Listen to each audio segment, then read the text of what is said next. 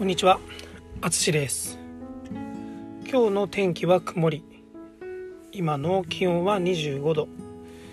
皆さんが住んでいるところは晴れですか？雨ですか、えーさて、今日はオノマトペについて話します。皆さん、オノマトペという言葉を聞いたことがありますか？もしかしたら初めて聞くかもしれないですね。えーでは日本語でザーザーとかポタポタとか聞いたことがありますか？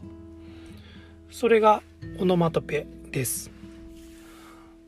オノマトペとは物から出る音や気持ちなどの音がないものを文字で表したもののことを言います。例えばブーブーとかドキドキとかガチャンチリンドカンとかですね。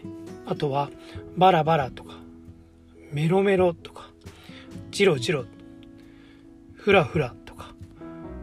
こういう言葉聞いたことありますか？はい。えー例えば「見る」を表現する時英語では「see」とか「watch」とか「look」などがありますね。いろいろな表現ができます。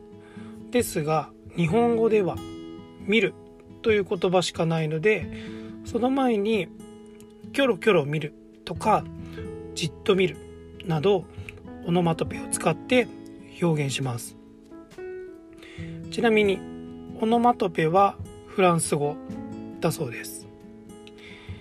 オノマトペを上手に使うと日本語がぐんぐんと話しやすくなるかもしれませんね。ということで今回も最後まで聴いていただきありがとうございますではまた。